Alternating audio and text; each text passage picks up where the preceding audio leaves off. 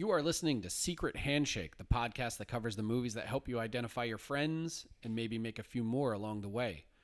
Coming up, Spine Number 1, 1977's Rolling Thunder, one of the greatest exploitation slash revenge slash nomsploitation movies of all time. Written by Paul Schrader, directed by John Flynn. Cody. Yes, sir. I'll go get my gear. Can't just let it slide, Major. They don't have any right to live. There's a storm brewing in this man. They took his arm. They took his family and his soul. His anger is building, and it's going to explode. Now, from Paul Schrader, the author of Taxi Driver, comes a new and shattering film about a man poised on the brink of violence. Rolling Thunder, starring William Devane as Charles Rain. He has a purpose. He has a plan. It's only a matter of time. I found them. Who? The man who killed my son? I'll just get my gear.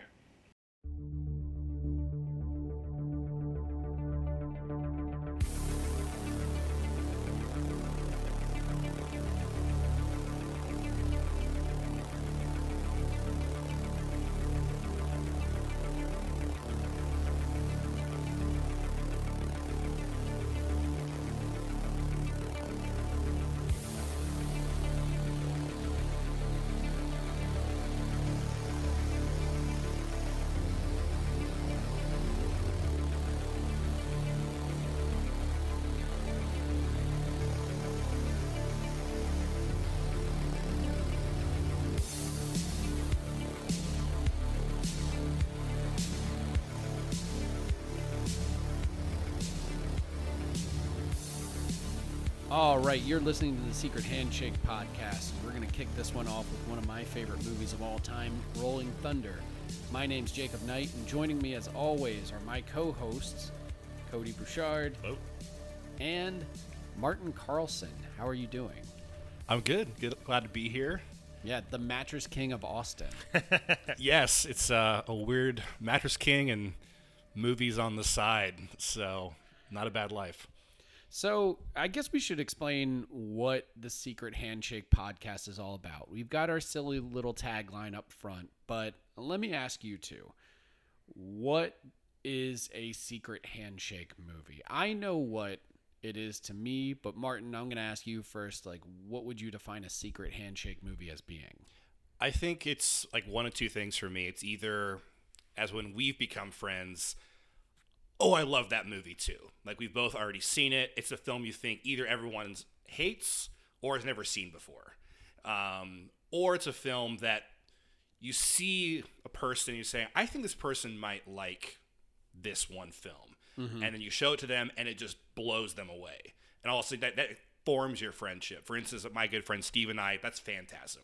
Okay. You know, a film, I showed him Phantasm 10 years ago. All of a sudden, the rest is history. So. Cody, what do you think a Secret Handshake podcast, or what is a Secret Handshake movie to you? Similarly to what Martin says, it's just a film that you can say to someone, and if they've seen it before and it's not traditionally like a mainstream or large release thing, and if it's something that they can also relate to, or they, you know, it's something that's special that they hold dear, then you know that you two have like an understanding and an emotional, I don't know, relationship, I guess, with each other from that point on, because it's just telling about you and your sensibilities and how you relate to others, I suppose. Yeah. I mean, to be honest, I've been thinking about this ever since we kind of pitched each other doing this podcast together. And the way that I can explain, at least from my point of view, what a Secret Handshake movie is that you're at a party. Maybe it's like, I don't know, you went with your wife or your girlfriend and it's like their work party. And you're there, you don't really want to be there, you're having a couple drinks, you're basically just doing it out of obligation, and you're stuck in like a kitchen or on a back deck or something, and you're in the middle of like a conversation, and you're, you know, everybody knows you as like the movie guy or the dork or whatever, and they're like, why does she date him? And you're like, yeah. Okay. Are you talking about my life right now, Matt? Because this happened to me many times. I'm pretty sure I'm talking about all of our lives at this moment. But seriously, it's like you're standing there and like, you know, you're bored out of your fucking mind. and you're finally like, fine, I'm just going to throw something out there, and you make a reference to like one of your favorite movies, and you're like, nobody's going to get this. And then all of a sudden across the little drink circle or conversation circle or something, like somebody looks at you and you make eye contact and they're like, that's Repo Man. You're like, you just found a member of your tribe at that moment. Like, I don't even think like I do agree with you that like, you know, movies have been a big part of all of our friendships together for the last few years. But like, I think it's even something maybe even more superficial than that, is that it's just like, oh man, that dude gets it. Like, he knows what fucking wavelength I'm operating on right now. Yep. Or it's a lifeline for that evening, at least. Yeah, at least it floats you through the next hour or two that you're obligated to be at this shitty-ass house party, and you're like, oh, my God, if I drink another Lone Star or another white, like, mango White Claw, you gotta get me the fuck out of here, man. But we should probably lay out, like, what the format for each week's going to be, is that, you know, one of us every week is going to pick one of the movies that we have deemed a secret handshake movie throughout our lifetime. And the other two have either seen it or we're basically indoctrinating, you know, each other into basically our own weirdo religion, and we're deepening our friendship with each episode of this. And a lot of that is going to be you guys indoctrinating me into some film I've never heard of before, like, you know, Rolling Thunder. Some of the ones you've picked I haven't seen before. So. Yeah, yeah. And we should be clear, like, we're laying these out in 12-episode seasons. We're all picking 4 per season. And I got to tell you, as, like, maybe, I don't want to say the premier movie guy here, but the dude who's worked in film criticism and has managed a video store and stuff, like, there's definitely one or two on the list that I'm maybe been lying the whole time and I actually haven't seen. Boom. So the plot thickens. But this week, I'm just going to kick it all off with Rolling Thunder from 1977. One of my, I'm not, I think, using hyperbole in saying that one of my top 10 movies of all time.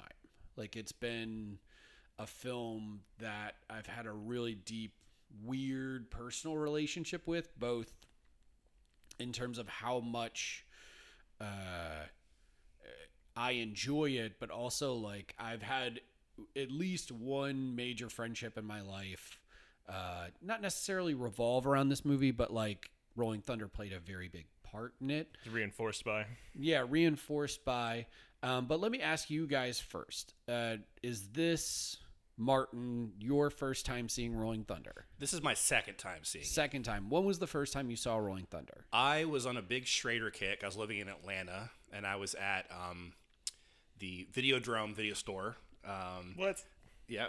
One of my favorite video stores on the planet, and they had, similar to Vulcan, set up by directors. Right. And even if it wasn't a film they directed, they were associated whatsoever. So I have been made my way through the Schrader section and seen everything else, and I saw Rolling Thunder. They just released that one DVD. Was it a Warner Brothers archive? There was like an MGM kind of janky, almost like DVD. It was one of those MODs where like you had to order it and they would literally press like the DVD-R for that, you. I believe there was the MGM line. That was the one, and it had, the cover was terrible. It just had like an image in the middle of a blue background. It looked like somebody made it in like Microsoft Paint and just stuck Billy Devane's face on there.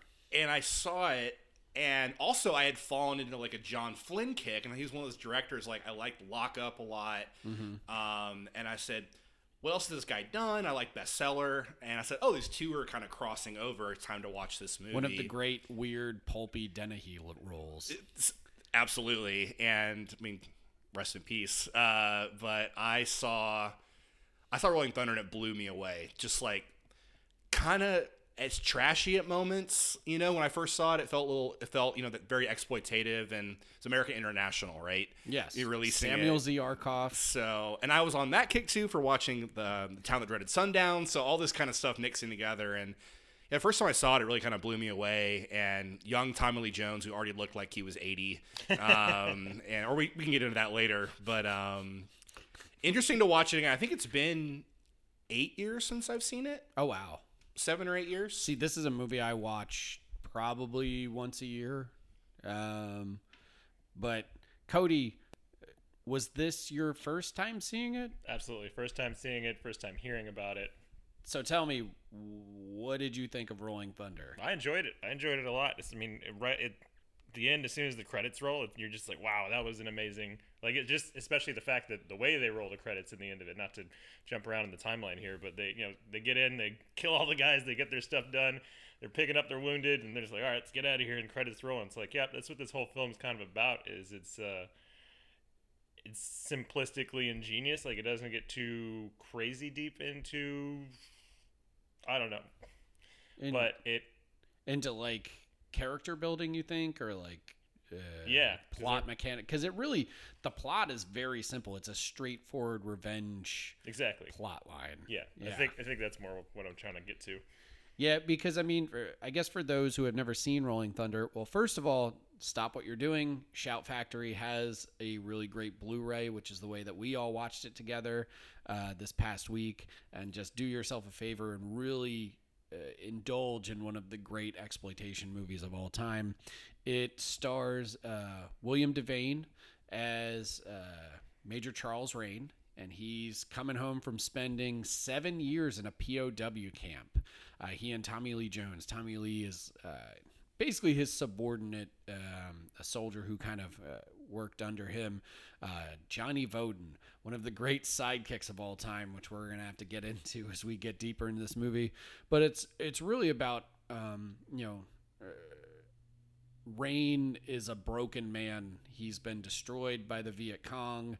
He's been in this Hanoi pit of hell from 1966 until 1973, which is where we pick up with them in San Antonio, Texas, where he's arriving home.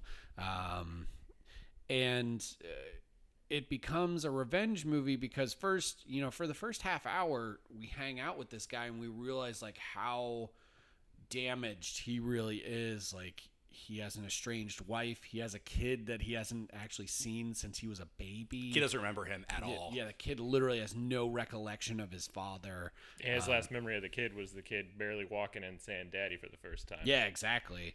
And then his wife on the first night.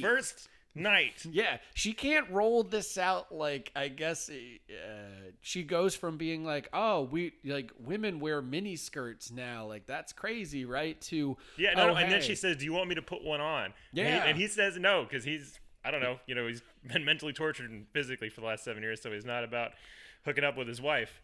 And then her next thing to roll into. And she gives him candy bars. Well, nice. Like she did, because he had a candy bar that he nibbled a little bit at a time when he was in that prison. But then, she jumps right into, hey, by the way, I've been having kind of an extramarital affair, which, I mean, and to her credit, she thought he was dead the whole time and started having an affair with the local deputy, Cliff, who picks them up at the airport. Yeah, he's also their chauffeur from the airport, which I guess is just salt in the wound at that point, man. Hardcore. Yeah. She's gone from, well, my husband's dead, I guess I should move on with my life. And she even says the guy like never made a pass at her. It just he was around so much, helping around the house, that it was just kind of a natural thing that those two should get together. Yeah, I mean, just kind of progressed. The kid needs a father anyhow. But for her to go from... Well, she confesses at that point, too, to where she's like...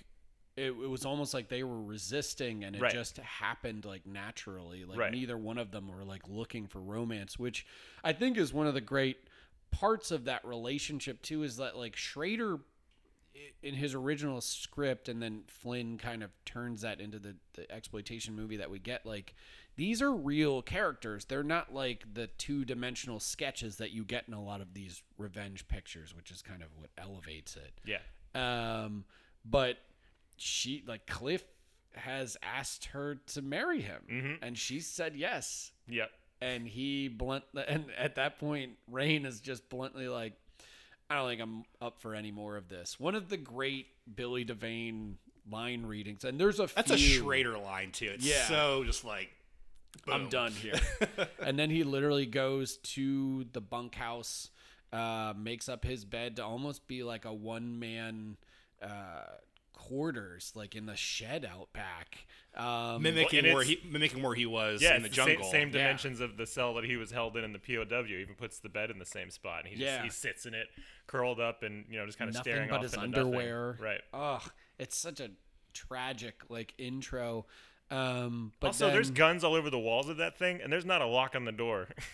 Well, it's Texas, baby. I know, but you're 7-year-old kid. You live in Texas. And this is 70s Texas. We're going to get into that in a little bit, too, of, where this ranks in, the Texas cinema pantheon. Because this movie feels straight up like Texas. It's a shit-kicker movie. Devane...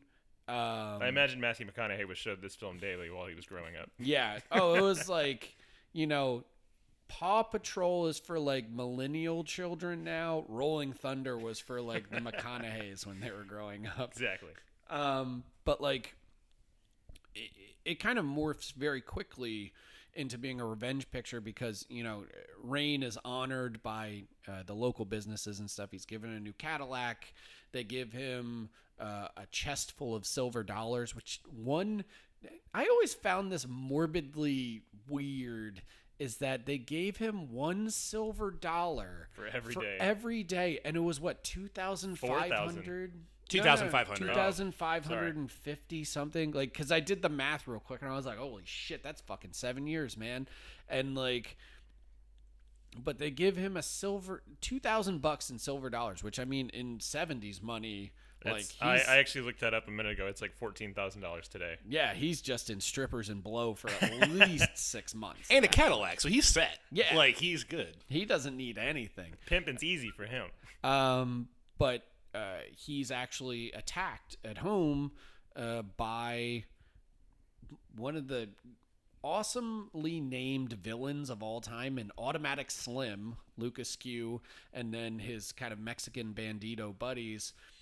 Break in, they want those silver dollars, and they torture Rain by shoving his fucking hand into a garbage disposal. Because he won't tell him where the money is. Yeah, he won't. He has the money hidden in the house. He won't tell him where they is. And during which he's reliving flashbacks of his POW days. Yeah. And he's also doing exactly what the military is trained to do if you're ever being captured and interrogated. He's just citing his name and rank, and that's it. Yeah, he reduces himself to a number, right? Essentially. And then they kill his wife and kid in front of him. That was shocking. And shoot him thinking he's dead. Yeah, and they leave him for dead, and then he recovers. To Cliff's credit, Cliff comes to him and is like, hey, you need to help us. We want to hunt these people down. And Rain's just like, I don't remember anything. And the whole time you're watching him, you're like, yeah, you remember every single detail of these guys. And he sets off on a road to revenge that ends pretty spectacularly. So I have a question. If I'm misremembering this or not, did he and the guy that's going to marry his wife, did they have a relationship beforehand? Were they friends or anything? Did she say something like that in a one line? I think they were friendly, in a small town kind of way. Yeah, they knew of each other. Yeah. Okay. And when she says Cliff, he knows who Cliff is. Right. Yeah. It's this, and obviously you picked them up, but it's he was around already, and he was still married at that point. Oh, that's right. Because his wife took all the kids to California. Yeah. So she left him with nothing. And then, and that's the thing is Rain and Cliff develop quite the weird relationship because in one of my favorite scenes in any movie of all time is that Rain actually has Cliff torture him in the way that the Viet Cong jailers would by tying the ropes, tying his hands behind his back, with tying his arms behind his back, crude right above the elbow, piece of rope, and then yanking his rope above his head. Higher, damn it, higher! Till you hear the bones crack. Yeah, he's goading Cliff the entire time to basically hurt him more and more.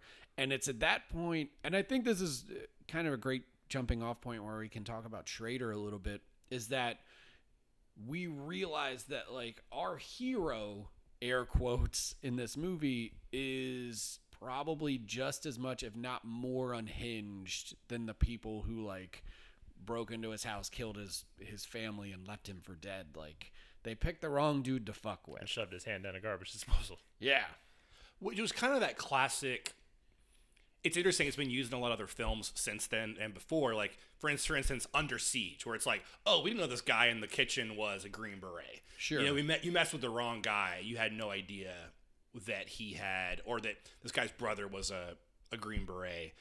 This film, that very interesting. Who knew that the cook was just going to fuck shit up? Just kill. Another great Tommy Lee Jones role. Yeah, fantastic. One of my favorite knife fights in movie history. Hell yeah. Just like knives, and also like the scene where they're in the workshop and Seagal just shoves guys into random tools and cuts them up. It's wonderful. I always wondered why that workshop was on a naval destroyer. It was like, did they have shop class? Like, what was happening here? Well, you know, they got to do a lot of woodworking on that big metal. Yeah, it's so wonderful. But yeah, I mean, like, but off of that, so I think with Schrader is a lot of his films, even his films like this that aren't, I would say, action heavy.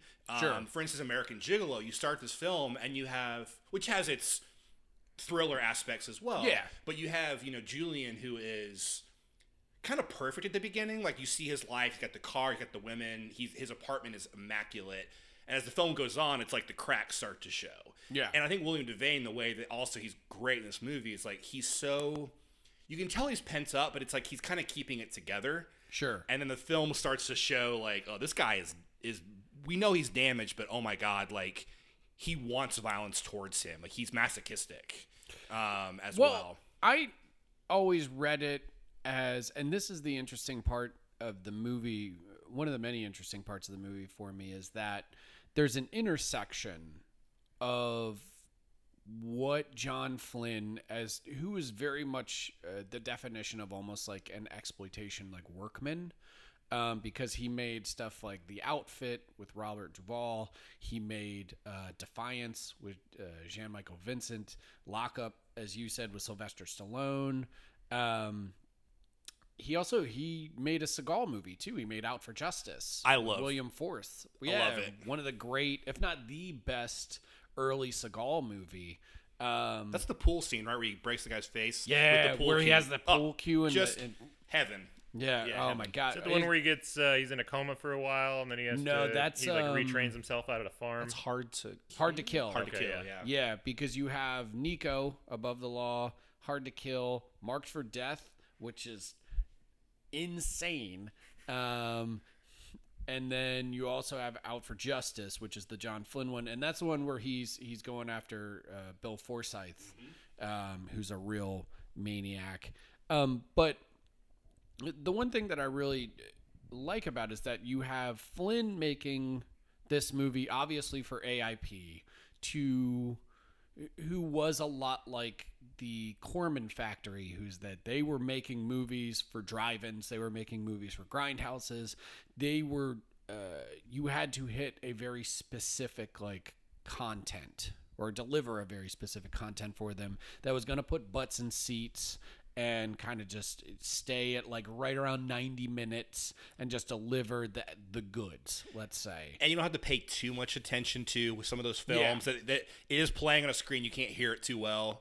Yeah. You know, you're doing whatever in your car. Well, and then Schrader, who we should note disowns this movie to a certain degree. He disowned it for a while. And I want to get into that when I talk about my connection to it, is that he wrote this originally because he became big with Taxi Driver, writing that for Martin Scorsese. And then he wrote Obsession for Brian De Palma, another movie that he disowns because they completely excised the third act of that. And he hates like the final cut, apparently, because it takes place in three different time periods. And apparently like that De Palma, at the advice of Bernard Herrmann, the composer, excised the third basically movement of that script. That's how you know when you're just making pure cinema gold, when the director's listening to the composer and taking an entire act. Well, I mean, that's the composer from Psycho, so I mean, I'm probably gonna take a nod or two from him and be like, because Herrmann was basically like, yeah, you can't do it in the future. That's anticlimactic. He had a similar moment too with First Reformed, where the original ending was that Ethan Hawke blows up the church, and then Scorsese saw it. He's like, their buddies like, Paul, you can't do that. Paul's like, why? Like, he's like being chided by his court. And he convinced him to change the ending, you know? And it's a similar kind of thing. Like, he wanted to go hard. Well, and like Schrader's original vision for this is that he saw Rain as being a spiritual companion to Travis Bickle, two guys who, you know, served overseas and were kind of permanently damaged because of it. But his original vision for Rain, and you can find the script online, it's a totally different, not totally different movie, but he's a much more focused character, let's say, because he saw Rain as being a white trash racist. This is an exact, like, word for word quote from him, who never fired a shot in Vietnam, was basically shot down because he's an Air Force pilot, right, and kept in. He becomes a hero, essentially, almost like a John McCain type, because he was kept in this prison and basically survived it, and that's his claim to heroism. But when he comes back, he basically goes on this road to revenge, and that becomes his like blaze of glory, because he apparently, it was when he was working as a film critic, he came up with the idea for like a suicide mission while he was visiting the editing bay with Sam Peckinpah's The Wild Bunch, and he wanted to make something similar to The Wild Bunch about like everybody dies in the end. And in his original script, it's literally about all of his racism bubbling over, and he goes down to Mexico a lot in the same way that he does in this version, only he just goes on a rampage and kills like every Mexican that he sees, and in turn ends up dying. So is his family murdered in that version too? Yeah, okay. Like the same structure. So when he goes down to Mexico, is he targeting specific people, or is just, or he's just targeting like specific people? But it's like, it's his outlet to basically finally like enact all of this horrible, because he's very much a like white trash, like good old boy type from Texas, who like complains about like, the Mexicans are coming in and taking our jobs and blah, blah, blah. And like, he makes like very everything from like passive racial remarks to full on just racial slurs the entire time. And so that road to revenge is like, it almost doubles as his like excuse to finally like enact this revenge, because the Mexicans in his mind are no different from the Viet Cong who kept him chained up for 7 years. It's interesting to like compare that to Taxi Driver, where you have Travis is looking for a new war, right? And so it's very similar. And Travis, you know, the end and the you know the perfect ending of Taxi Driver is him being lauded as a hero, right? When it was just coincidence that he happened to save this girl, right? In a way, it's like everyone looks at it, oh, he saved Jodie Foster's character, but he was just looking for someone to kill, yeah, and he did it, and he found, and that's, and he found it. It's very much the same way as like Rain. I mean, to the point that Travis Bickle in the earliest drafts of Rolling Thunder, Travis Bickle is in Rolling Thunder as a cameo for a scene, to where there's a moment where Rain goes and sees Deep Throat at a local drive-in, and Travis Bickle is there, and they never exchange words or anything, but they make eye contact. And as Schrader himself told me once, it was in his mind, Rain and Bickle were two ships passing in the night, two gunships. And that's what that was always intended as that's being. That's a nice distinction. Yeah. Now, I guess to kind of kick off a personal connection, which each one of us will do every week, is that one of the reasons that I wanted to pick Rolling Thunder first is that this podcast, while not exclusively is going to be a quote-unquote cult film podcast, I did want to kind of use some of the selections to explore the idea of how cult films have evolved, and in my mind don't really exist in the way that they used to when maybe we were kids. We're all in our, let's say, mid to late 30s, and how we experience a lot of these films like you can't do that anymore. Like, it just doesn't happen. Like, I first saw Rolling Thunder on the old Video Treasures VHS from the West Coast Video at the bottom of the hill from my home in this little suburb outside of Philadelphia. And I will never forget watching it for the first time. This is the same video store, and I'll bring this place up a bazillion times throughout the course of this podcast. How old were you? Oh, 15 or 16, yeah, probably. It was formative years. Yeah, like, but this was the same, one of the same video stores. That was either that or Blockbuster, because it was still during the 90s heyday of Blockbuster when, you know, I would find stuff like Henry, Portrait of a Serial Killer, or Blue Velvet, or Last House on the Left. Like, it was all that shit that, like, you weren't supposed to see at a certain age, but, like, yeah, because of video stores, you found them. And Rolling Thunder, it was always one of those that had the very salacious, tantalizing VHS cover, to where it's Charles Rain on the cover with his shotgun and his hook hand, because after he gets, you know, his hand shoved in the garbage disposal, he's fitted for a new hook, and it's him swiping it at you. And I remember seeing that as like a 14, 15-year-old dumbass and just being like, this looks like the greatest fucking movie of all time. And I finally got to see it, but it wouldn't be probably like I would be married the next time that I saw Rolling Thunder, because I was big on like the chud.com, like message boards and things like that. And one of my good friends, Phil Nobile Jr., he was big into Rolling Thunder. I remember him writing it up a couple times, like on the message boards, and me being like, oh yeah, I remember that movie, it was fucking badass. But like at the time, you know, you're a 14, 15-year-old kid. You don't have all of this knowledge about Paul Schrader, you know, John Flynn or AIP. You just watched it as like this badass fucking movie to watch. Yeah. You know?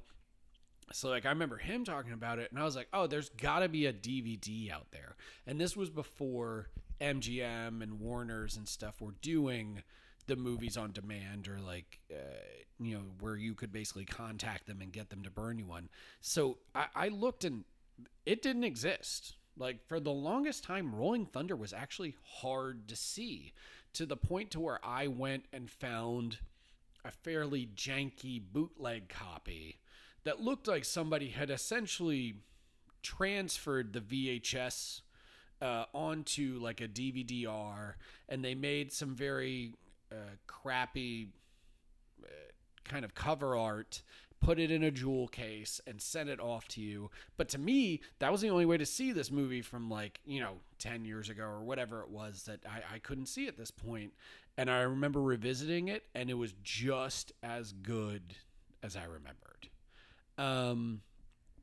So flash forward to years later, I'm writing about movies professionally. Rolling Thunder is then one of these movies that Shout Factory, you know, restores and releases. Thank God, you know, bless them, bless the Vinegar Syndromes, bless the Arrow Videos of the world.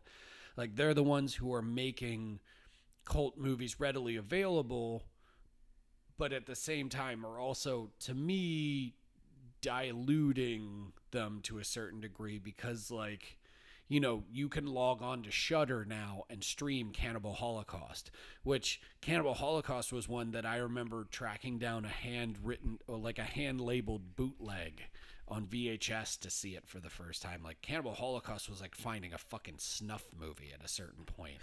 But like, you know, years later, I'm writing about movies. I'm working at Birth Movies Death in the Alamo Drafthouse, and I get to interview Paul Schrader, and I'll never forget them asking me, they're like, oh, do you want to interview Paul Schrader? And you're like, what?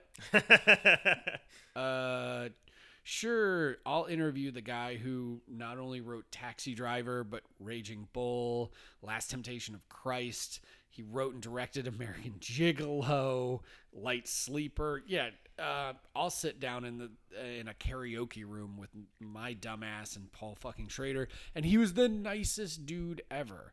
But like, I got to actually ask him about Rolling Thunder and like his relationship to it and everything, and he told me a story that I'll bring up later about how Lawrence Gordon and he basically hired on Haywood Gould to come in, who would go on to write like Boys from Brazil and everything, and they reshaped his original script to just be a more straight ahead, palatable revenge picture along the ways.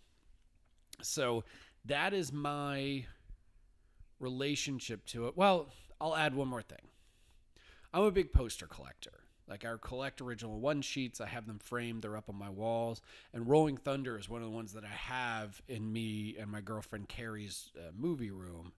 And the reason that one never leaves the wall, not to get too mushy or emotional, is that I had my own copy years ago of the Rolling Thunder poster from 1977, from its original theatrical release. I had found it on eBay for like $10. It was back in the days where you could seek out these original one sheets on eBay and not even pay that much for them, you know? And me and my wife at the time, the townhome that we had, it flooded and it destroyed that and a couple other posters that I had, and I was just devastated. No, they were in like a plastic sheath that basically was in like a little chest in the middle of the living room. Okay. That the ceiling, I was like, if they were on the wall, you had some serious water damage. Well, the roof in our living room collapsed in. Jeez. And just because we had a slow leak that basically just let all of this water in and like destroyed all this stuff, just flooded everything, killed the TV, blah, blah, blah. But years later, you know, I've lost this poster. I've become really good friends with Phil Nobile Jr. I ended up working with him at both Birth Movies Death and Fangoria. We wrote together. And right before I was moving to Austin, I told him the story about my Rolling Thunder poster. And he was like, man, that's so fucked up. And I was like, yeah. And he goes, hold on, I'll be right back. Me and my ex-wife, Sarah, are hanging out at his house.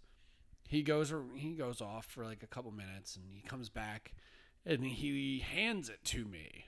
And I look, it's just the back of a poster in like a, clear plastic sheath. And I take it out and I unfold it, and he has a copy of the Rolling Thunder poster, and he's like, take mine,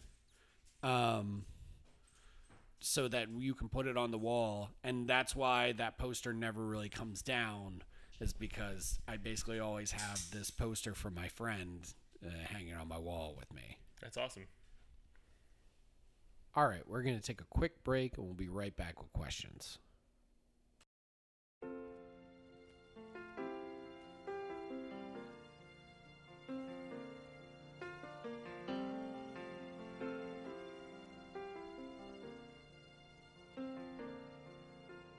San Antone, it's really good to see you. It's been a while, but you've been on my mind. I've seen your rolling hills and winding rivers, so clear that I could almost make them mine. I can almost see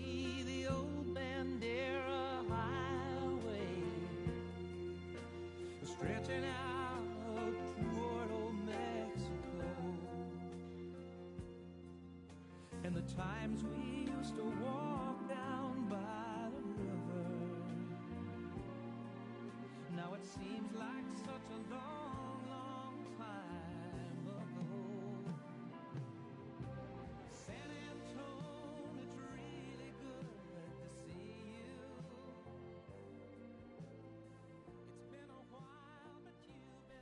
We're back with questions about 1977's Rolling Thunder. Since this is episode number 1, we should probably explain how this goes. Each week, the individual who picks the movie is also going to pick 8 questions about the movie that they want to ask the other watchers, just to see what the hell they think about some things, both in life and the movie itself. So I had one question to start off with. Is this the best revenge movie of all time? Martin? No. Okay, go on. It sounds like Plato, Cody's dog, also disagrees with that assertion. Yeah, he gave a little... and then he fucking left the room. He was like, I'm fucking out of here. He's like, I don't even like this question. This podcast sucks. I would say for me, personally, my favorite revenge film was probably Point Blank with Lee Marvin. You're going back to like, what's that, 50 years old now? Yeah, it's like 68? It was like 67 or 68. Yeah. Yeah. I'm also thinking of that because it's like that was Donald E. Westlake, right? Who, yes. Yeah. So it's that kind of, there's that kind of quintessential, and you have films like Payback, which are basically telling the exact same story. Yeah. Same character too with Parker, right? Yep. Same character. That's a personal pick. I would just say I prefer Point Blank. Also a John Boorman movie, which is quite good. Indeed. And Steven Soderbergh like notes that one as being like one of his greatest influences. John Boorman and I love John Boorman. Like, yeah, I even like The Emerald Forest. Like, you guys, that's the first R-rated movie I ever saw. No bullshit. The Emerald Forest. First.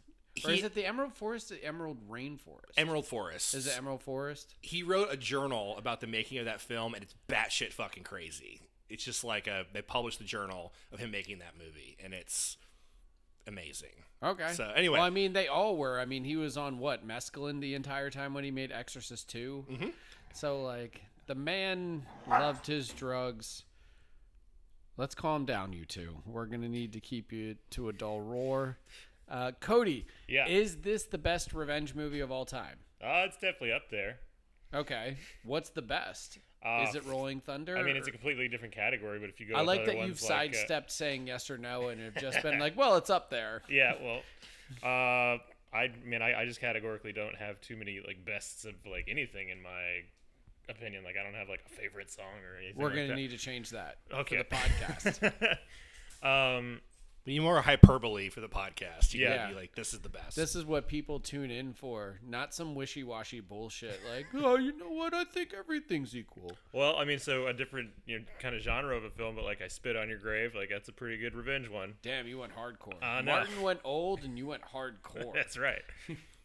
Yeah, isn't that's the movie that has the longest rape scene in existence, probably, right? yeah, three guys. Like Joe Bob Briggs like timed it during his one DVD commentary for Jesus. It. Yeah, it's pretty. That one's gnarly.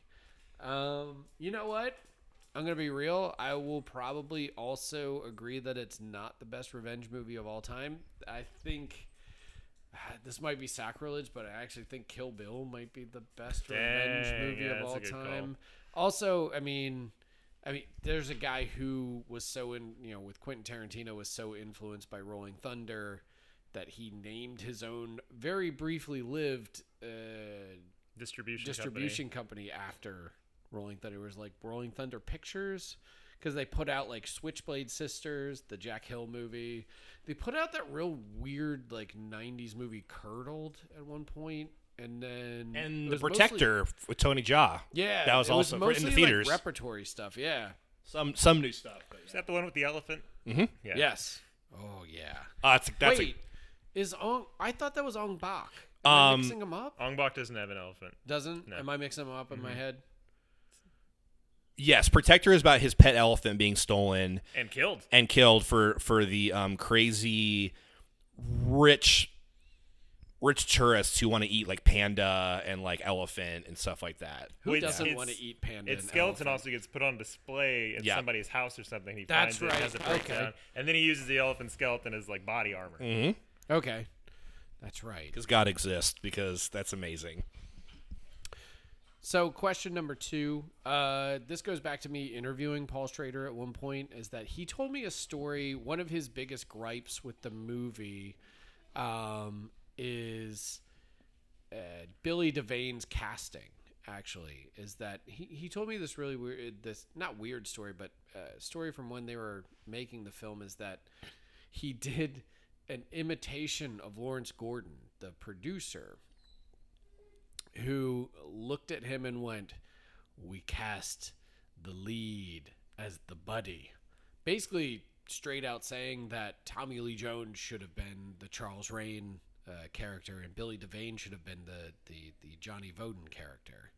So my question is this: do you think this movie works better with Tommy Lee Jones in the lead, or Billy Devane should just, you know, be lauded until the end of time for his performance as Major Charles Rain?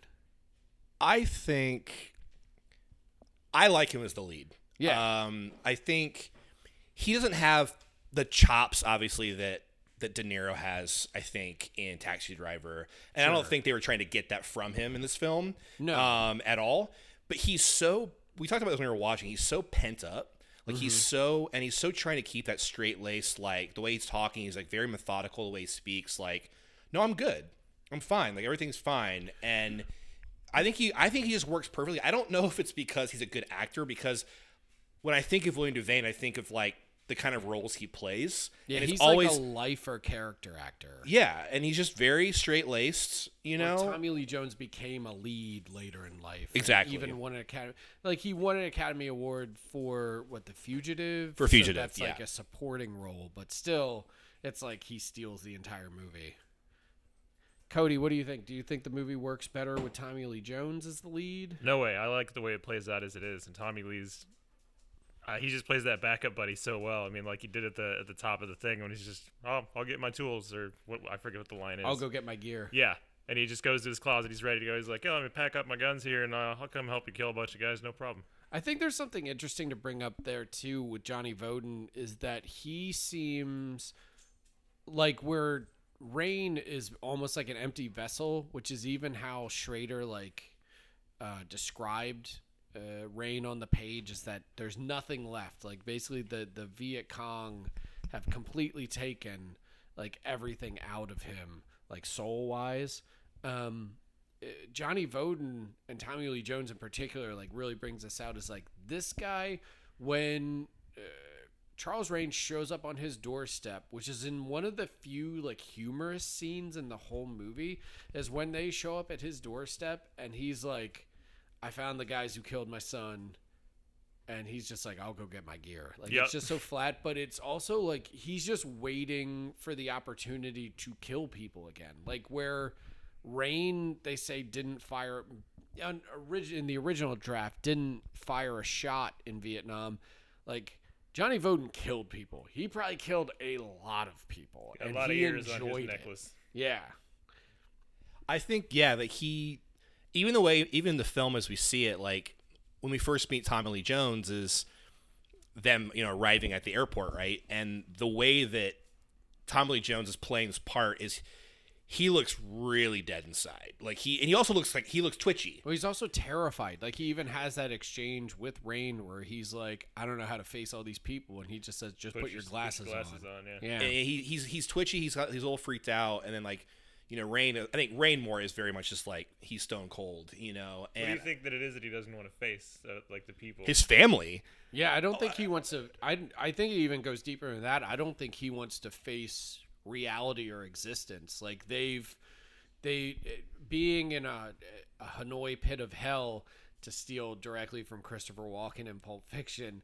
Like, I think that's made it to the point to where, like, and I think that's a big point of the movie, is that they can't face reality as they knew it, you know?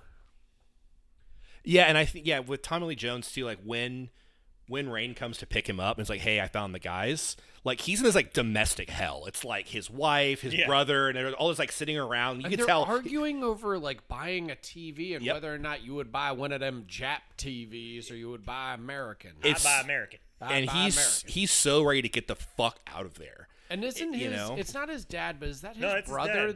It's his dad, because he has that great moment where he basically says goodbye to his dad before they leave. Him and his dad are on the, like, they have an understanding. They're on the level. But Martin pointed out that the guy who plays Franklin from Texas Chainsaw, is that Johnny Voden's brother? It's his brother, I believe. Yeah. Brother or brother-in-law. Yeah. I can't figure out what their relationship is, because, like, Franklin's got a fuckload of lines in this movie. And it's weird. It's like 3 years. It's 3 years after Texas Chainsaw, and it looks like he looks a lot older. Like he has the mustache. But the part he plays in Texas Chainsaw is it's like the brother, the kind of like annoying brother, and now it's like he's this like dad. He almost looks like the Dunkin' Donuts guy who used to do the commercials and would be like, it's time to make the donuts. Right.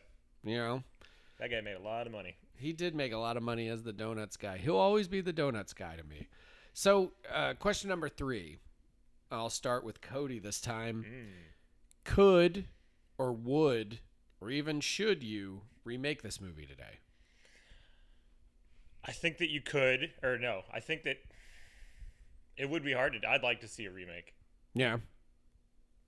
Martin? I would not. I think that this is one of those films that feels somewhat like lightning in a bottle. And, and I don't think the story is unique enough that you need to tell it again.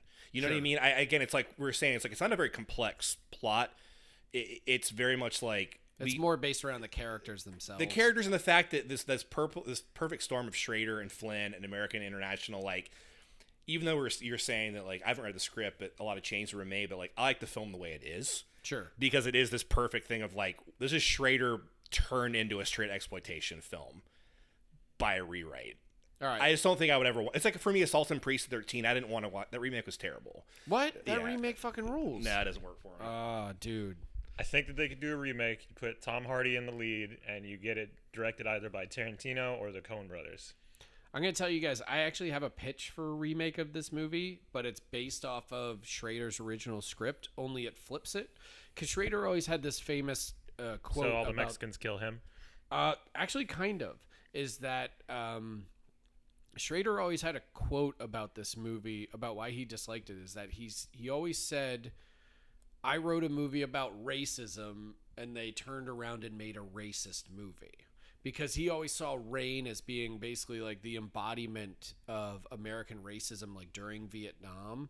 Like Rolling Thunder even takes its name from like the call sign that the Air Force used when they were doing bomb runs, like in, you know, Vietnam, Cambodia. But I always had a pitch based around that idea.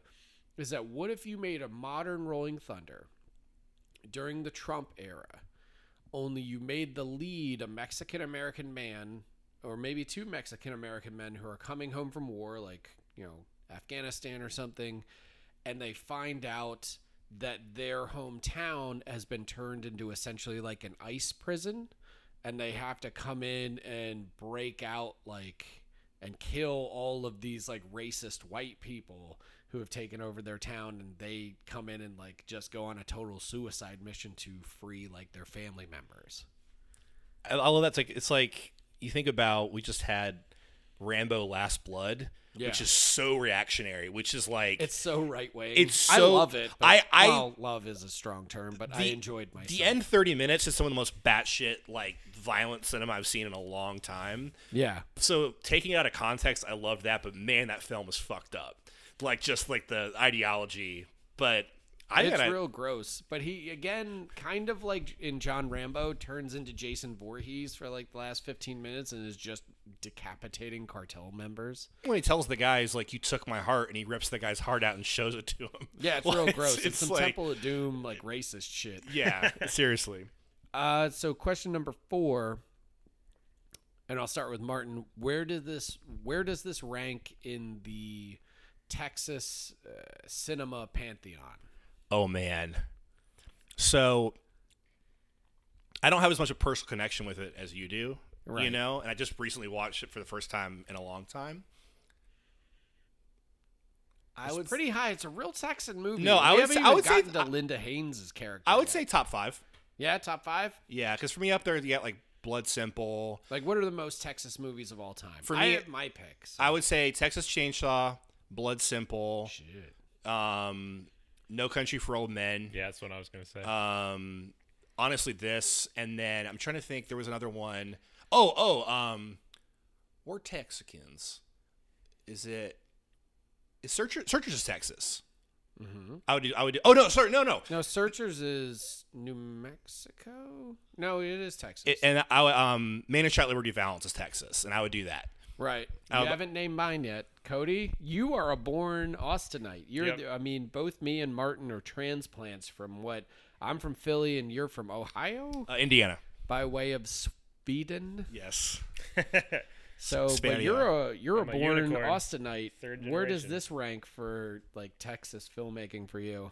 What did we leave out though? What was the? Oh shit! What's the McConaughey? The Dazed and Confused. Yeah, I forgot Dazed and Confused. Dazed and Confused. Yeah. So I mean, it's definitely up there. No Country for Old Men was the other one that immediately came to mind. That and like maybe like just thinking Tommy Lee Jones in Texas movies, The Three Burials of Melquiades Estrada. Mm, that's a strong one. That's a dig. He directed that too. Yeah. I'm going to tell you mine. Cold in July, I forgot. But sorry. Oh, Cold in July, also great. Lone Star. Oh, shit. John Sayles. I'm an asshole. I fucking love that movie. For me, that's the greatest Texas movie of all time is John Sayles' Lone Star. I saw it in a hotel with my dad. Oh, my God. And we watched the whole thing. We started. It was on HBO. And we were supposed to go out to dinner. We skipped it and watched the whole movie. I was like 15. That's incredible. Amazing. That's another one sort of like Rolling Thunder to where like I don't want to say it's difficult to see now, but that movie never made the jump to Blu-ray, right? Like it's still not. Only in like one of those shitty. The last time I watched it was from Vulcan Video and like an old shitty like Warner Brothers standard def like DVD. There is, I believe, an HD transfer on streaming. Oh, I believe I saw it. It was I might go home and watch that tonight. Yeah, I bought the script when I was in LA last time, and because I love it. I love Sayles so much. It's such a good fucking movie. It's too. Just, oh, God. The tortilla transition. Man, there's a transition involving tortillas that might be it is funny to say, but it honestly might be one of the greatest like moments of editing like in cinema history. So, Lone Star could be included on this podcast in the future. But I think it should be. I don't know that I've seen it.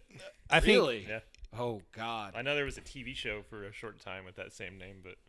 And Cody, like, you brought up, like Dazed and Confused, like, we can't forget Linkletter, you know? Yeah. And like, I... That goes without saying. Well, I would say us recording in Austin, like, if we didn't mention Linklater, it would be like... He'll bust through the door personally and just kick our asses. I think, like, in order for you to officially, like, say, like, I live in Austin, you have to at least claim some kind of, like, connection. You have to be like, well, I saw Rick, like...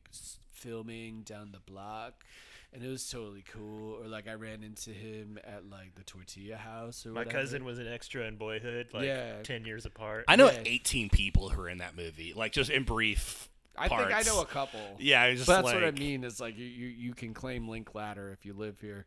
Now I do my next question. While we were watching this, the big shootout / bloodbath at the end of the movie takes place in a brothel. Both of you said that you're not down with going to a brothel, and I want to explore this idea. Like, you guys aren't cool with brothels? I'm not cool with STDs. Well, nobody said that you needed to get STD. Like, condoms exist, motherfucker. Yeah, but that doesn't stop all STD transmission. I'm not saying it. But, Martin, you wouldn't be down with going to just like a cheap $20 Mexican brothel? For me, it's not even the STD thing. It feels like the most exploitative place to be. Oh, so you're coming from a woke position. Not even woke. It just feels like you're really seeing like human cargo in person. Right. And I would just feel like complete fucking shit. So you would say that sex work is not work? I would say it is work, but in that situation, I would feel like I am part of the problem, not part of the solution. I'm going to tell you what. I'll plow through a Mexican brothel. I'll plow through two. You put some cocaine into that equation, lights out. You might never find me in Mexico again. Some say he died knee deep in cocaine and pussy. He died the way he lived. Cocaine and pussy.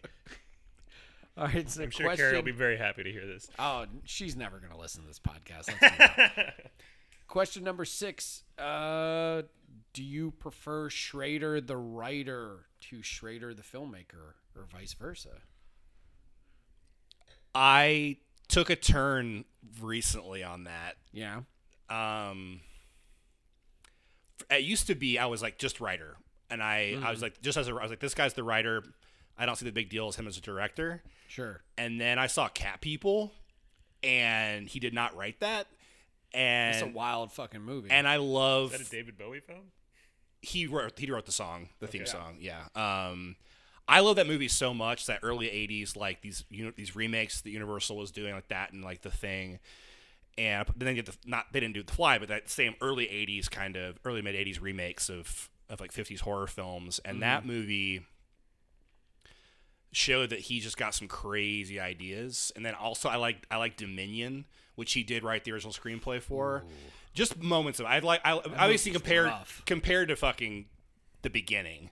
Like I kind of like the Rennie Harlan one. And I believe me, I love Harlan, but I don't know. I think if I had to choose, I'd say I prefer him as a writer. I would think I would have, if I had to come down to it, but doesn't mean I don't respect him. Like I think like First Reformed is beautifully directed, and it's the direction is as good as the writing in that film. Cody, what do you think? I'm not really versed enough. I haven't seen any of those, so I'm gonna have to say just as a writer because I've never seen anything he's directed. All right, I gotta tell you the one thing I do love about Schrader, especially early Schrader, is the genre stuff that he wrote with his brother Leonard Schrader. Yakuza, and then Old Boyfriends. I don't know if you've ever seen Old Boyfriends before. It's a movie with Talia Shire, and it's one of John Belushi's. Actually, I think it might be John Belushi's only dramatic role. But imagine almost like the female version of High Fidelity, of like a woman going back through her past loves, but in the late 70s. Really great script. Also, Leonard Schrader, his brother, would go on to make... in my opinion, the best American Mondo movie of all time, with The Killing of America, is that he made basically a Mondo doc about the violence in America and how out of control it got, from everything from like street killings to serial killings. It's off the chain, like one of the most disturbing movies I've ever seen. Severin put it out on DVD and Blu-ray a couple years ago, and it's a real like mind melter. So you should definitely seek out The Killing of America. I just think of them. I think of reading Easy Riders or Raging Bulls and them writing Yakuza, where they're like back to back, not sleeping. Yeah. And just like coffee and cocaine and just writing. Cocaine. Just like, I think they're in New York at that point. I think so too. And there was they had a little apartment they were sharing. They were just like, I think they wrote it like 6 or 7 days, something stupid. Pretty quick. And the Yakuza is a fucking good movie. I've actually never seen that. Robert Mitchum? Yeah, Robert Mitchum, directed by Sidney Pollack. Shit. Wow. Really, really good. I mean, I don't know which I prefer because, I mean, Schrader as a director has made some masterpieces. I mean, you brought up First Reformed earlier. Mishima for me, too. Mishima. One of my favorite films, yeah. I'm actually not a huge American Gigolo fan. I think it's really good. I just think it gets kind of the same way with like Hardcore, is that you can feel his Calvinist upbringing and hang-ups kind of bleed in there, because it gets a little too preachy or moralistic for me, especially with American Gigolo. You know, we joke about sex work being work, but has a very I want to say negative view of sex work, and almost damning view of it. Well, absolutely, and it shows, like, there are moments in that film that remind me of, like, Cruising, where you see the world he came from, and, like, the way also it has this, like, idea of the hints they make of the things he had to do to be this high-class gigolo. It used to be, like, no, you were working, like, the leather bars, you know, in back rooms, like, giving hand jobs, and it shows this dark history for him, but it's very, you're right, it's very judgy of the world he's... of Hardcore world, in particular is very, very judgy. But then, I mean, I think Blue Collar is, I mean, it's weird that his, first directorial effort is probably still his masterpiece. Also, one of the great Harvey Keitel and Richard Pryor performances. Also, the movie that almost made him quit filmmaking, because Richard Pryor apparently, like, threw a chair at him. Shit. Yeah, there's some real crazy stories about Schrader working with Richard Pryor in a dramatic sense that, like, it didn't go well. Wow. Because, I mean, Pryor was still just smoking crack and being out of his mind. This is before he lit himself on fire? After, I believe. Oh, wow. Because this is 79, I want to say. It's 78 or 79, yeah. I watched that first time. It was, like, on TCM. Like, I couldn't even get it on DVD, and I watched it on TCM one time. Like, I waited till it was on. Kino just released a nice Blu-ray of that one. That's one we might cover down the line, to be honest. Now, let's get to one of the big ones I want to ask with every episode is, what would you double feature this with? Martin, I'm going to go with you. So, earlier, my original thought was The Getaway, which I mentioned last week when we were we were watching this. Yeah, just like, which is great. And I just San Antonio set. Yeah, it's just, and, well, I mean, like the end, the shootout, just the hotel, which is a hotel versus a brothel, but the same idea. I think when you get to pair it with Peckinpah, which originally, you know, was like you said, the impetus. But I'm between that and between, honestly, Blood Simple, which we just mentioned earlier as well. Ooh. I just watched Blood Simple this week because we watched this and I got in a mood to watch Blood Simple. And I think I watched it on Friday night. That's a tight, what, 87 minutes? Yeah, it's under 90. And I know you love your, I'm the same way. When it comes to thrillers and genre, it's like, Get under 94 and we're happy. Yeah, you're at least 3 stars. You know, it's like slasher film. Slasher film shouldn't be over 85 in my opinion. Yeah, you know, if you do 1 star. It's and maybe 2 because if the murders are inventive. But for me, Blood Simple, I think like, and I didn't realize Blood Simple, I was watching it, was shot all here and in Hutto. Yeah. And I have liked Blood Simple for a long time. I hadn't seen Blood Simple though for like 5 or 6 years. And it's always one of those, I love the Coens, and I'm always like, oh, I love Blood Simple. I hadn't watched it. And I forgot how much I love that movie. Yeah. Like, it's so kind of fucking perfect. And it's your first feature is like, fuck you. Yeah, like, it's seriously, wild that you're like straight out of the gate. They're fully formed filmmakers. It's a Coen film. It's not like one of those guys, you're like, one of those filmmakers, like, okay, they're getting there. Like, I feel I would actually compare it like you watch like Thief from Michael Mann, which wasn't his first feature, his first theatrical feature. Yeah, because you got Jericho Mile before that. Yeah. I just revisited about a month ago, and that movie is awesome. Yeah, and his, you know, and he had, I don't know, another film I like to talk about someday is Straight Time, you know, which he wrote the original screenplay for. And we have these guys who come out of the gate, or you know, female directors as well, who come out like, hey, I'm here. Like, this is the story I'm going to tell. And Blood Simple, it's so Texas. Yeah, like it's like that Texan noir, and see, I would play. I think I'm gonna pick Blood Simple. Okay, so yeah, Cody, Taxi Driver all day long. Yeah, yeah. I mean, just I know do the two cousins in the night. Exactly. I mean, I know it's pretty on the nose, but they both feel so connected. Also, I mean, any excuse to just watch Taxi Driver is pretty great. Absolutely. And like, if you programmed Taxi Driver and Rolling Thunder at a theater, especially here in Austin, you would sell it out in like a day. So like that double bill I would show up for. You actually mentioned my pick earlier. Is it Cold in July? Yeah. Oh shit. I watched it earlier today. Man, it's so good. What a great film. I forgot how great Cold in July was until I revisited it. Have you seen this, Cody? Nope. It's Jim Mickle, 2014. Joe R. Lansdale, Texan. Yeah, Joe R. Lansdale novel that he's adapting with Nick Amici, his usual co-conspirator, who also makes an appearance in the film as a janky, corrupt local deputy in East Texas. And it all takes place in East Texas, 1989. Michael C. Hall plays kind of just a low-rent shit kicker framer. He literally owns a framing store.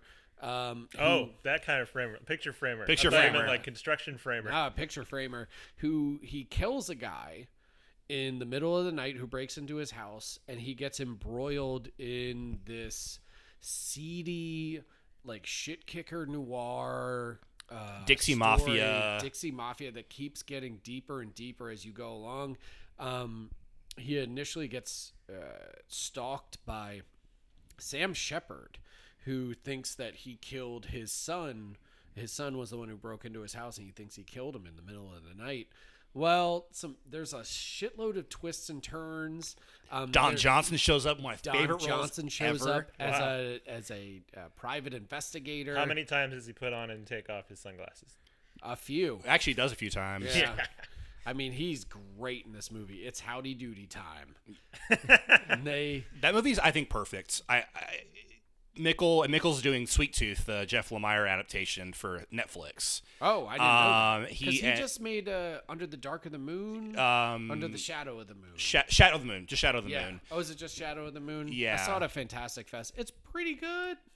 For me, it didn't. For me, I saw him do Stakeland, and I'm like, this is pretty good. Yeah. And then he does We Are. I'm like, wow, that is Cold in July. And I'm like, holy shit. We Are What We Are. But I thought it was bored me to tears. It was boring, but I thought it was like, as a filmmaker, he was growing. And then you hit Cold July. I'm like, this guy's here. And then of course, like Hap and Leonard, he did the TV show, like all the episodes, which is another Joe R. Lansdale series. Yeah. And my friend's film Pale Door, which comes out on Shudder next month, is a Jory Lansdale story as well. Yeah. So it's interesting. And it was just like he's all over the place.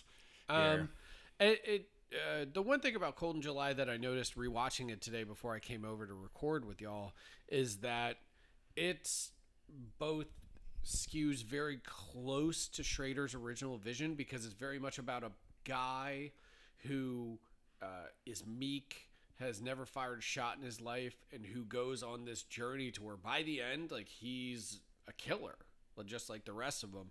A good guy, but remains a killer. And then it has that amazing Mexico shootout at the end where they're going and hunting snuff filmmakers. It's dark. That movie is wild. What's really cool about it too is like with Lansdale, and I was watching an interview with him. So I read quite a few of his novels. He never outlines. He never outlines. So he's like King. It's like King, but and especially with a story like that, is it's just like you get an idea, you get this meat guy, he's a framer, and then you have like the dip into the night world, right? There's this other thing going on, and then it just goes deeper and deeper and turn to that film. And sure, I adore. It's like one of my favorite films of the century. Seriously, it's a great one. Also has that crazy John Carpenter score. Mm-hmm. Like it's one of those movies that feels influenced by John Carpenter, but isn't one of those like John Carpenter like fan film types that like Joe Bagos makes and shit, and you're like, oh, just stop it. No comment. Yeah. And so the final question, people are gonna listen to this, and yeah, there you go. I'll get all the hate mail. Just direct it to jacobqknight@twitter.com. Awesome. I'll be there. He's used to it by now. God, Kevin Smith, shut up. But. The last question of the podcast, and I think we should close every episode with this one, is this movie, and it's going to be a term we're going to have to define, is it a certified face melter? Mm. First, what do we mean by that, Martin? I think it's the film, it just blows you back against the wall. You know, yeah. when you're watching a genre film, it's like, holy fucking shit. Like, what did I just watch? Again, just as an example, showing my friend Phantasm. It's so wild and wacky, and just it's just so much going on that's for me a face melter. Yeah. The first time you watch Phantasm, you're like, it's rough, it's weird, it's like unlike anything you've really seen before. Yeah, and I think it's one of those things like when like Rodriguez and Tarantino did Grindhouse. I said we want to make films to match the posters. Sure. Right, and I feel like Phantasm's that one where like you see the poster with like a silver ball, and it's like the movie is as crazy as the poster. So yeah. What do you think, Cody? What's a certified face melter? Something that just doesn't take its foot off the gas, and really, I think the Hitcher's a good one just to put under that. Yeah, hell, literally doesn't take its foot off the gas. Exactly. Yeah. I think there's the one thing I do want to ask though. Do you think the audience experience is central in defining a certified face melter? Because for me it is. It's one of those things where like if you had a house of 300 people and you unleashed this movie, would it destroy their brain or rewire it the way they think forever? And I think Rolling Thunder fits that bill. That's interesting. That's interesting. Yeah. For me, if looking at it like that, will it make them think differently? Yeah. Yes. Is it just an experience you'll look back on and be like, fuck, that time that I saw Rolling Thunder in a theater, just I think half of my face is still singed. But there's other films too, like I think that don't age well that I did have a face melting experience with. Name one. Like I saw Paranormal Activity 2009. That's true. When it first went on. And now it's been diluted by other found footage. But when I saw that, when it was all the sequels before, did you see it at the South? Was that a South by one? No, this was actually so Atlanta was one of the places where if you got enough signatures, they would bring it to your theater. Oh. And so the Plaza Theater, which was like the indie awesome theater in Atlanta, right near Videodrome video store, and I got 3 tickets for my buddies Matt and Ari and Matt, the 2 Matts, and we just sat there and it was just like holy fucking shit, like just. That experience, but I've tried to watch that movie, and I still respect the hell out of that movie. The movie screwed me up. I couldn't sleep in my room that night. It was terrifying, but watching it again, it does not. it doesn't stick with me. No. It didn't change me. What do you think, Cody? Rolling Thunder, face melter, yes or no?